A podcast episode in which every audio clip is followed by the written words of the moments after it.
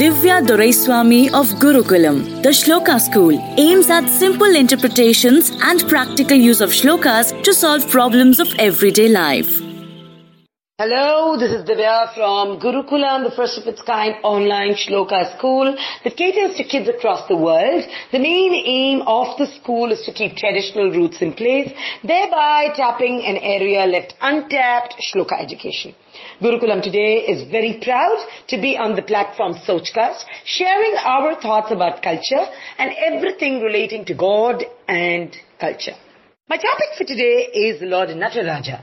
During this session, I'm going to be telling you who Lord Nataraja is, the description about the god, his dance forms Lasya and Ananda Tandava, followed by a shloka and the benefits of chanting this particular mantra. So who is this Lord Nataraja? Lord Nataraja is a depiction of the Hindu god Shiva as the divine cosmic dancer. His dance is called Tandavam. This sculpture is symbolic of Shiva as the lord of dance and dramatic arts with its style and proportions made according to Hindu texts on arts. It typically shows Shiva dancing in one of the Natya Shastra poses holding various symbols which vary with the historic period and region trampling upon on a demon shown as a dwarf, Apasmara or Muyalakha, who symbolizes spiritual ignorance. This classical form of depiction appears in stone reliefs, the Ellora caves and the Badami caves by around the 6th century. However, around the 10th century, it emerged in Tamil Nadu in its mature and best known expression in Chola bronzes of various height, typically less than four feet. So I'll just give you a description about this Lord Nataraja. Lord Nataraja is a Sanskrit term. So Nata means dance, act or drama and Raja means king. So Nataraja together means the king of dance or the lord of dance. In Tamil, he's also known as Sabesan, which splits as Sabayil Adum Isan, meaning the lord who dances on the dais. This form is present in the most Shiva temples and is the prime deity in the Nataraja temple at Chidambaram. The dance of Shiva and Chidambaram forms the motif for all the depictions of Shiva as Nataraja. Like this Sochcast? Tune in for more with the Sochcast app from the Google Play Store.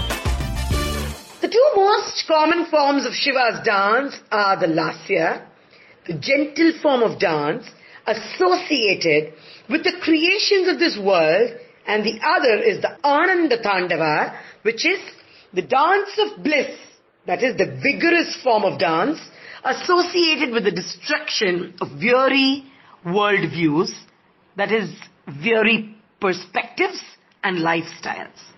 So in a sense, Lasya and Tandava are just two aspects of Shiva's nature, for he destroys in order to create, tearing down to build again.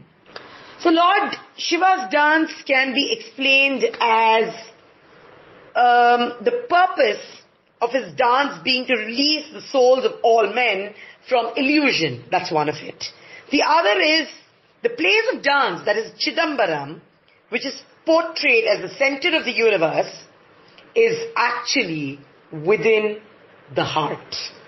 In one of the hymns of Manikavasagar's Tiruvasagam, he testifies that at the Nataraja temple, Chidambaram, by the pre-Chola period, an abstract or cosmic symbolism linked to five elements, that is Panchabhuta, including ether. So Nataraja is a significant visual interpretation of Brahman and a dance form of Shiva. So, that's a description about Lord Nataraja. The shloka goes like this. Om Chitsabeshaya Vidmahe Siddhakasaya Dhimahi Tanno Sabesa Prachodayat I'll repeat. Om Chitsabesaya Vidmahe Siddhakasaya Dhimahi Tanno Sabesa Prachodayat So how does one benefit by chanting the Lord Nataraja shloka? It's believed that regular chanting of this mantra can cleanse the soul and give protection and safety to the devotee. It's believed to bring peace of mind. It also brings health, wealth and peaceful life. That's about Lord Nataraja. I'm going to be wrapping up this session. I'm going to be back soon with yet another shloka and its benefits. Till such time, it's Divya signing off. Namaste.